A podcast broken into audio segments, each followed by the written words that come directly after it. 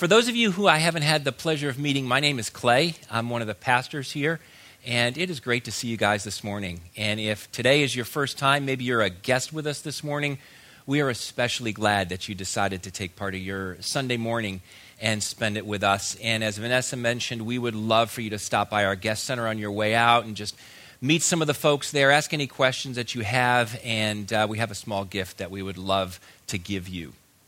If you are here for the first time, or if you have uh, missed a couple of weeks recently, you are always able to catch up as to uh, what we've been doing, listen to the messages online, either audio, podcast, or you can watch them online as well. We now have video up on our website. So you can just go to renaissancechurch.org and click on the button that says messages, and you can catch up on anything that you've missed. You, you can also subscribe via iTunes to the audio and video podcast. So that's an easy way to keep up if you're traveling as well. So we are in the middle, actually, we're really starting the second half of a series that we're calling Hashtag Winning. And we're talking about success and kind of contrasting the way in which uh, our society defines success with the way that Jesus defines success. And we're doing that by looking at the beginning section of a sermon, actually, Jesus' most famous sermon that we know as the Sermon on the Mount. We're looking at the beginning section, the first 10 or so verses that uh, we call the Beatitudes. And there are eight different sayings in there, eight little short sayings, each of which describes a characteristic that we as followers of Christ ought to exhibit, and that really, from Jesus' perspective, define what success is. So, if you think about how our society defines success, if you've got money, if you've got power, if you're able to exert influence, then you're successful. And from Jesus' perspective, there's nothing wrong with money, there's nothing wrong with power, there's nothing wrong with influence if those things are used for the right purposes. But Jesus says that's not really what success is all about. And so he gives these eight beatitudes that define success in what, from our society's perspective, can uh, often be seen as a very radically different way. And what I love about these eight Beatitudes is that they give us hope. Because Jesus here is talking about the blessing that we can experience as we grow to become more and more like Him. As He works out these character qualities in our lives, we receive blessing, and that gives us hope and that gives us encouragement. So let me just kind of review where we've been, and then we'll jump into where we're going. The first beatitude Blessed are the poor in spirit, for theirs is the kingdom of heaven. And we're poor in spirit when we realize that we can do absolutely nothing to earn God's favor. We have nothing in ourselves with which to commend ourselves to God. And that's actually encouraging. That's actually a blessing because when we realize if, if I can do nothing to earn God's favor, then He loves me in spite of the fact that I mess up. He loves me in spite of my fallenness and my brokenness. So if I can do nothing to earn His favor, that means He gives me His favor just out of His grace and out of His love. And that's a blessing and that's encouraging. Second one, blessed are those who mourn, for they will be comforted. And, and the kind of mourning that Jesus is talking about here is grieving because of my sin and my brokenness. And Jesus says, I'm blessed when I grieve about my sin and my brokenness because I know I've got a Savior in heaven who loves me in, fight, in spite of the fact that I'm sinful, that I'm broken, that I'm fallen, that I don't always live the way that I want to live, never mind the way that God would want me to live. And so I'm going to be comforted by that. And so, again, there's blessing that's involved in that. Blessed are the meek for they will inherit the earth. Our society is not really hot on meekness. And, and, and I'm meek when I'm humble and when I recognize, when I realize, when I admit that I'm no better than anybody else. I'm in no way superior to anybody else. And our society says you get ahead by stepping on other people, by using them, by taking advantage of them. And Jesus says, no, that's not really true success. True success is a meekness, a humility that frees us from that need to compete, with that need to strive to be better than everybody else, because we know that our worth comes not from our relationship to other people, not from whether we're better or worse or more intelligent or more wealthy or less or whatever it is than other people. My worth comes from my relationship with God. And so that's freeing, and there's a blessing there as well. And then last week, Rich talked to us about blessed are those who hunger and thirst for righteousness. And Jesus says, For they, for we will be filled when we hunger and thirst for righteousness. And hungering and thirsting for righteousness means that I have an insatiable desire to be more and more like Jesus. I know I'm not there.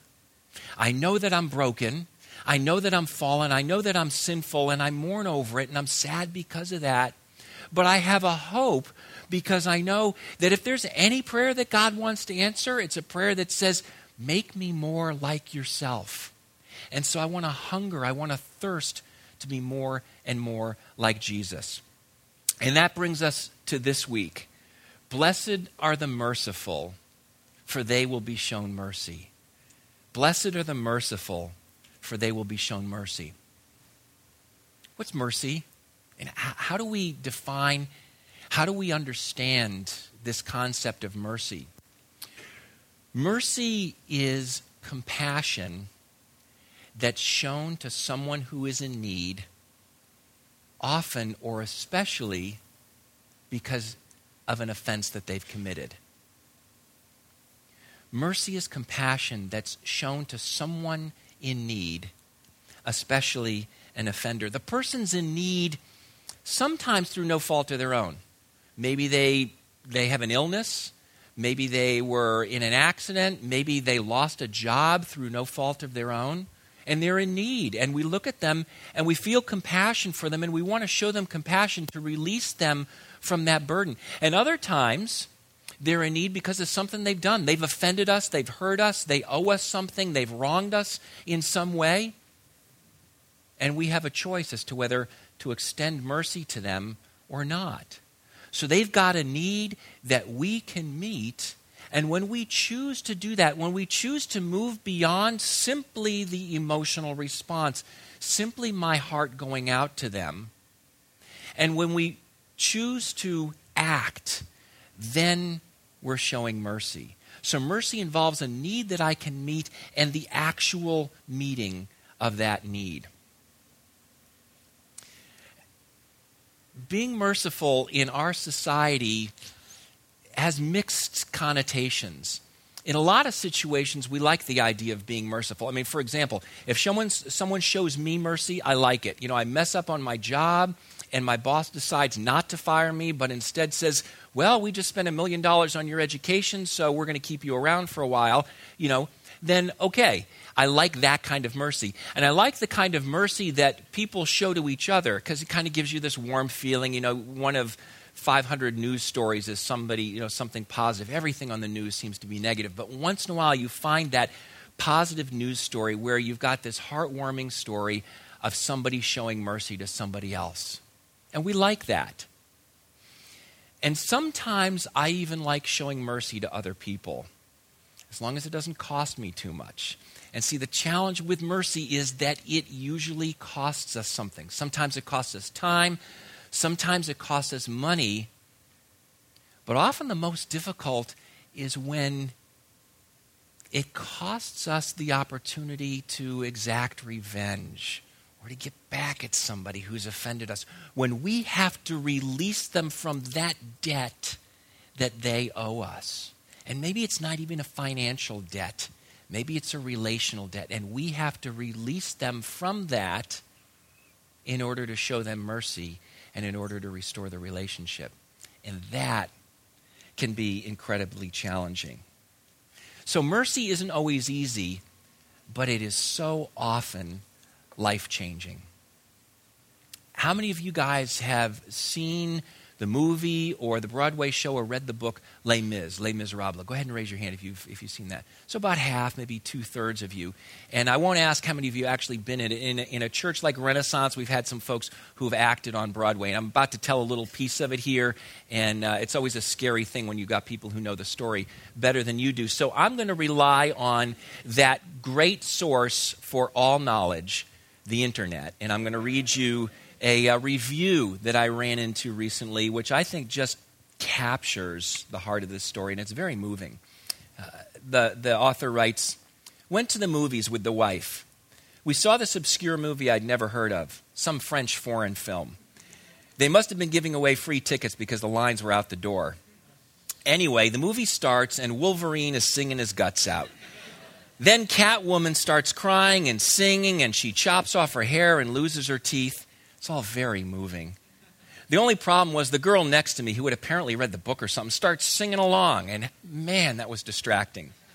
Anyway, so Wolverine's on the run from the gladiator because Catwoman had a baby at a pub owned by Borat and Bellatrix.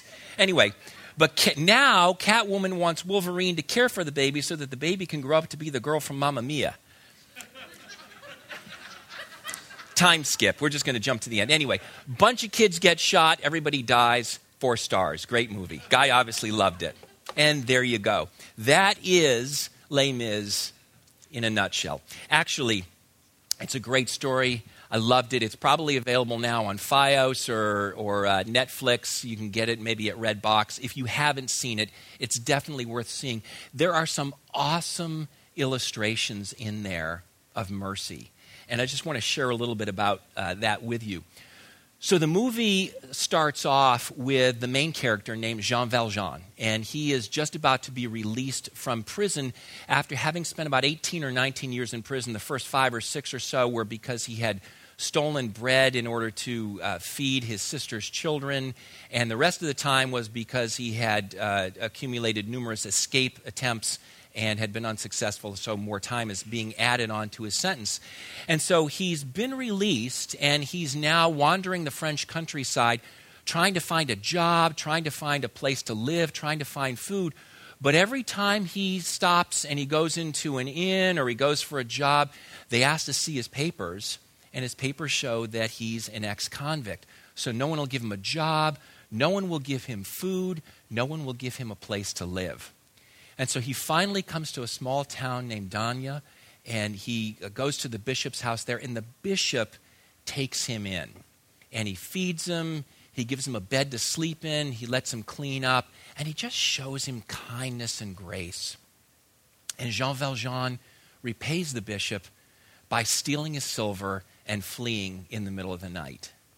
And so in the next scene, we see that the police have captured Jean Valjean and they march him back in chains to the bishop's house.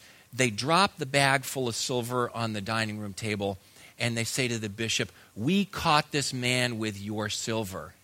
And the bishop says, There must be some mistake. That silver was a gift. Jean Valjean, I gave you that silver. And in fact, I'm very disappointed in you, Jean Valjean, because you forgot the candlesticks. And he goes over to the cupboard, grabs these two heavy silver candlesticks, hands them to Jean Valjean, and says, Take these, you forgot them. And the police are incredulous. And Jean Valjean is incredulous because he's expecting to be sent back to prison probably for the rest of his life. But instead of meting out justice against him, the bishop shows him mercy. And not only does he just forgive him, he adds to what he had already stolen. And so the police leave, and the bishop turns to Jean Valjean and he says, You've got another chance. Take this silver and begin a new life.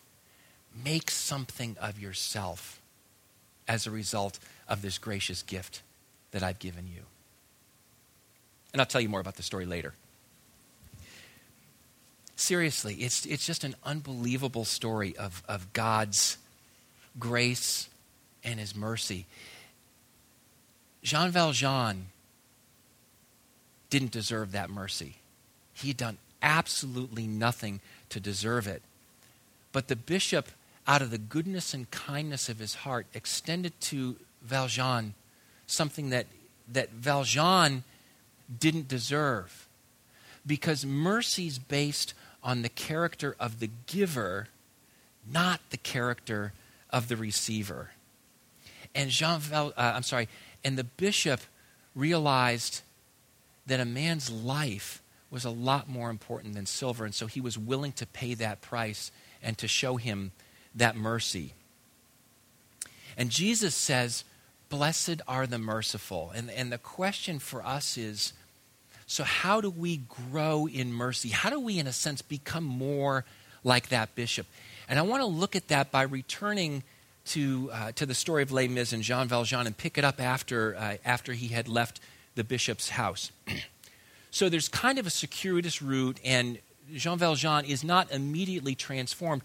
But over a period of time, Jean Valjean changes, and his character morphs, and he becomes more and more merciful. And so we've got uh, this one scene in which a cart has overturned on somebody, and Jean Valjean realizes that the guy is going to be crushed, and he's going to suffocate, and he's going to die unless he goes and saves him because he's the only one around that's strong enough to do it. So he lifts the cart off the guy.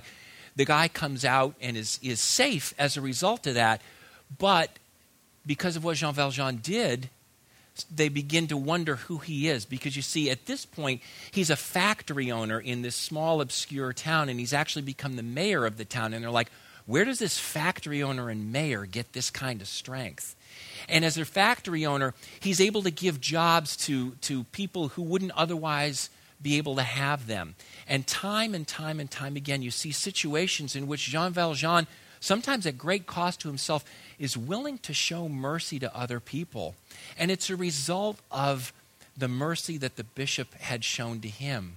And when he really understood, when he really appreciated the mercy that the bishop had shown him, it began to change Jean Valjean. And he began to develop the character, really, in a sense, of that bishop. And in the same way, the more that I embrace the mercy that God has shown to me, the more that I'm going to show mercy to others. When I really learn to appreciate and appropriate and embrace and own the mercy that God has shown to me, then my life is going to be changed. My heart's going to be transformed, and I'm going to show that same kind of mercy to others. When I understand how much it cost God to show me mercy when his son died on the cross for me, then when I'm in situations where I have an opportunity to show mercy, the cost to me to show mercy to others is going to pale in comparison to the cost to God, and my heart's going to be transformed, and I'm going to become more and more like God. When you think through the Beatitudes, when I'm poor in spirit, because I realize that I can do nothing to earn God's favor. When I mourn because I grieve over my sin and my brokenness. When I'm meek so that I'm humble and I don't look down on others, but I see them as no worse than I, when I see myself as no better than those around me, when I hunger and thirst in right, for righteousness, when I have this insatiable desire to exhibit the character of Jesus in my life, when I embrace those first four Beatitudes, then I'm going to be merciful. Then I'm going to show others the kind of mercy, the kind of love, the kind of grace that God has shown me the more that I embrace the mercy that God has shown to me, the more that I'm going to show mercy to others. Think for a minute about the mercy that God has shown us. We were in incredible need, and Paul talks about that in the book of Romans that he wrote in, in Romans chapter 5. And Paul says, You see, at just the right time, when we were still powerless, when we were in need, Christ died for the ungodly. Very rarely, I'm sorry, uh, yeah, very rarely will anyone die for a righteous person. Though for a good person, someone might possibly dare to die. But God demonstrates his own love for us in that while we were still sinners, while we were still broken, while we had nothing to commend ourselves to God, Christ died for us. And since we have now been justified by his blood, how much more shall we be saved from God's wrath through him?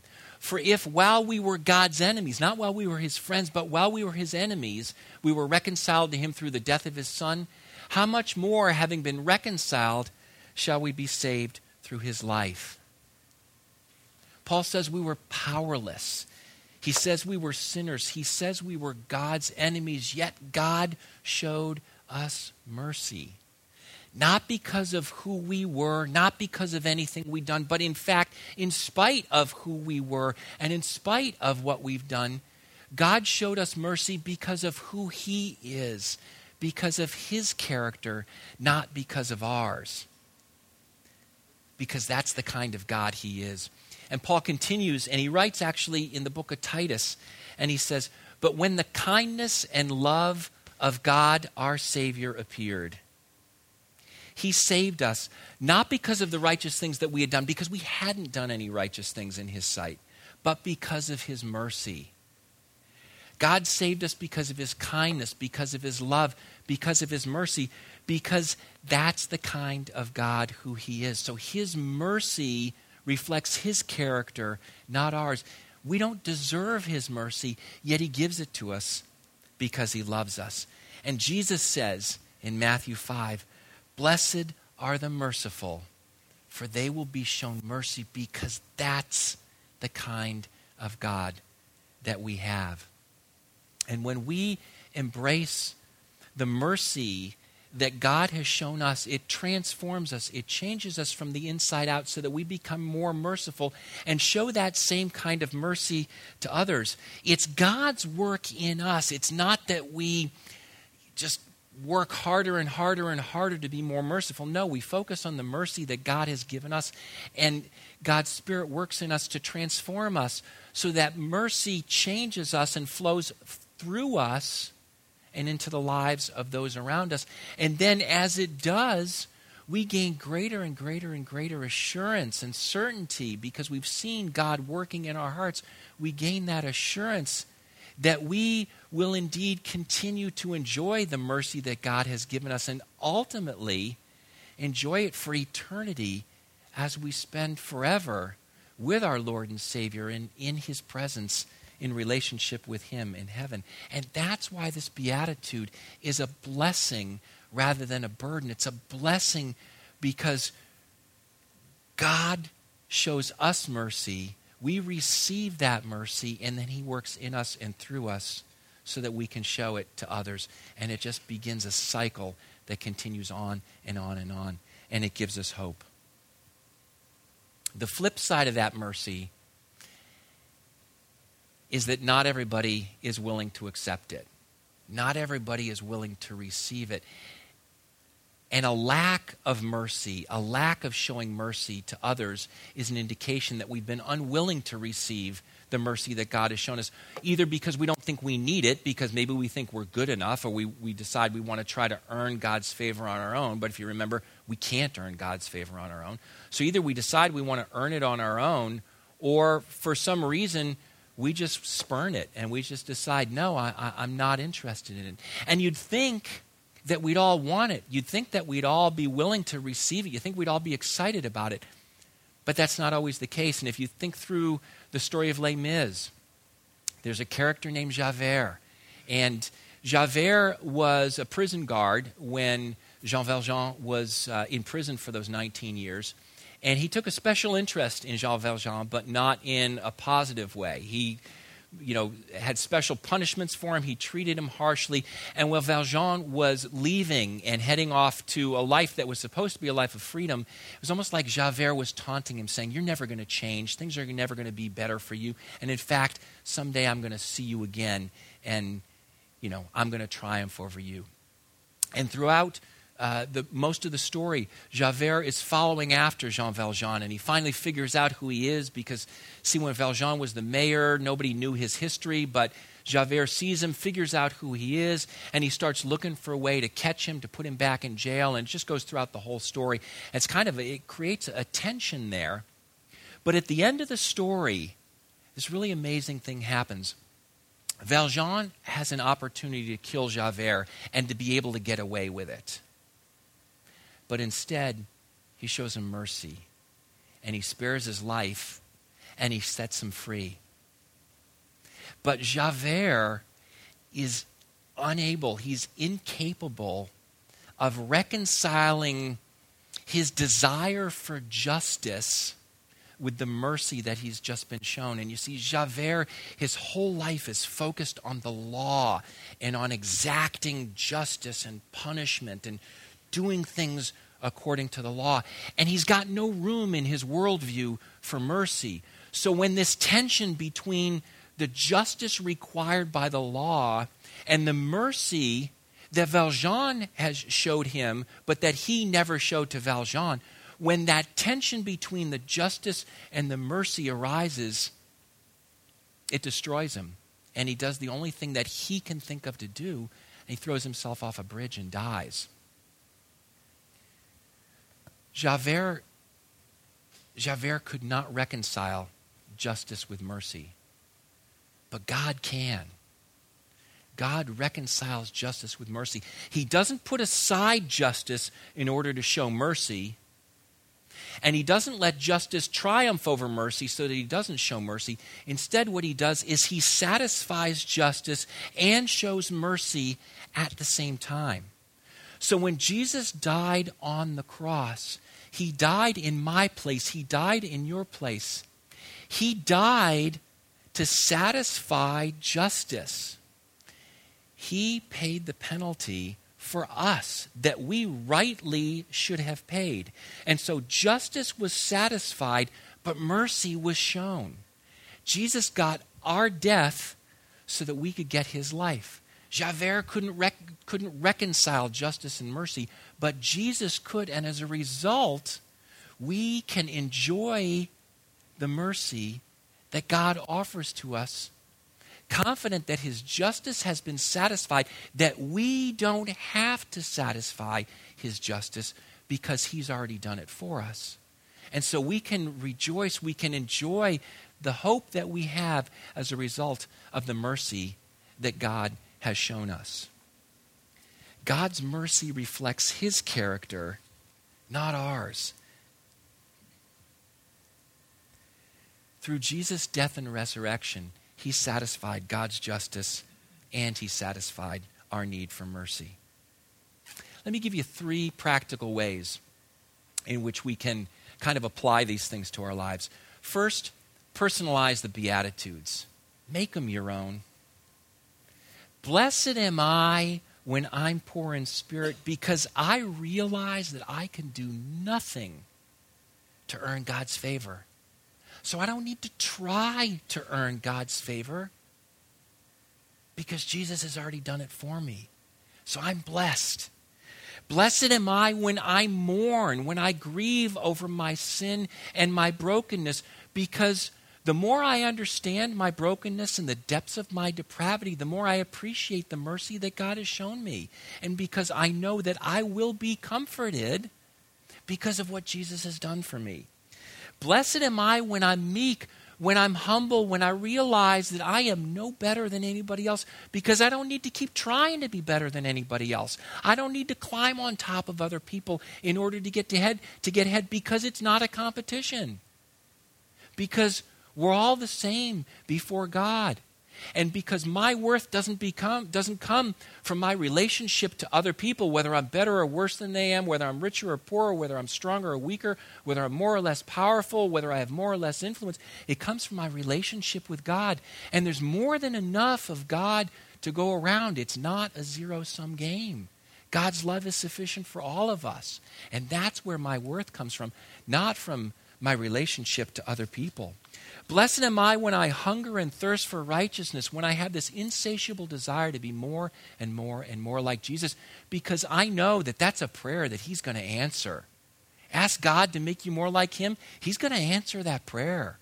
He wants me to be more and more like Himself. And blessed am I when I'm merciful, because that shows that I have embraced the mercy that God has shown to me, and I can just bask in it. I can just enjoy it and continue to be excited and have hope of the fact that I am going to enjoy the mercy of God in heaven with Him forever.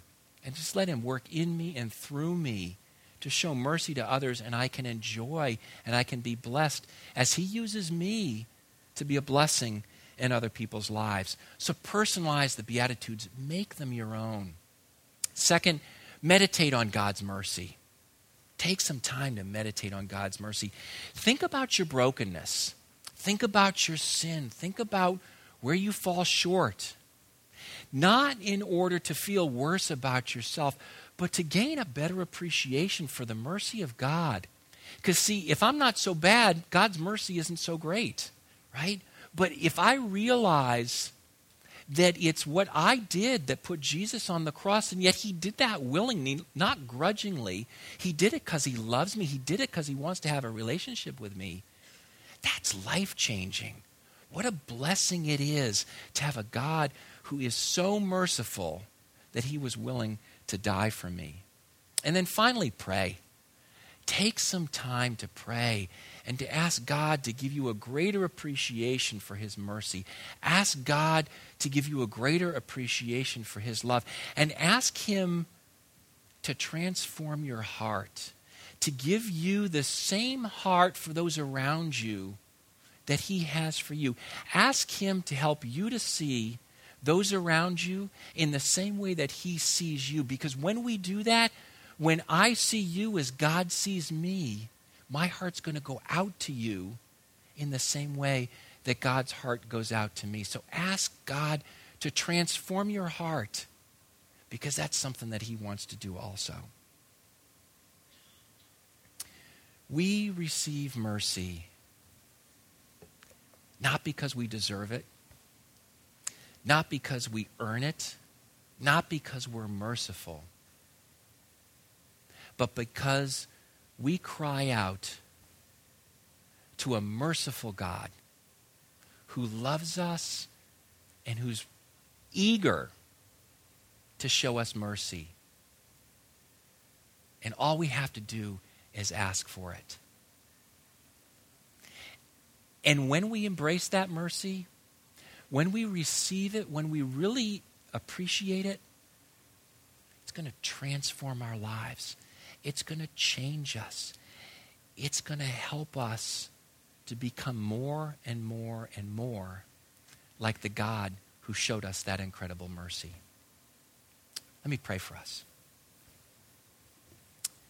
Father, it's an amazing thing to think about how you, the creator of the universe, was willing to show me mercy when I deserve nothing other than your wrath.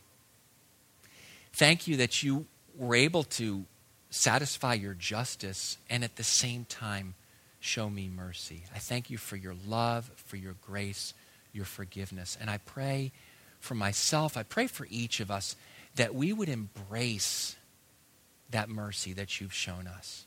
And I pray, Father, that as we do that, your Spirit would work in our hearts to change us from the inside out so that we become more and more and more like you, that we would look at others and see them as you see us, and that our hearts would go out to them and we would want to show mercy to those around us. And Father, I thank you that because of what Christ has done, we can spend eternity with you in your presence, enjoying your mercy and your grace and your love and your majesty and your splendor and your power and your holiness. I thank you that you're a merciful and gracious and loving God. We pray in Jesus' name. Amen. Hey, thanks for coming out this morning. I hope you have a wonderful week.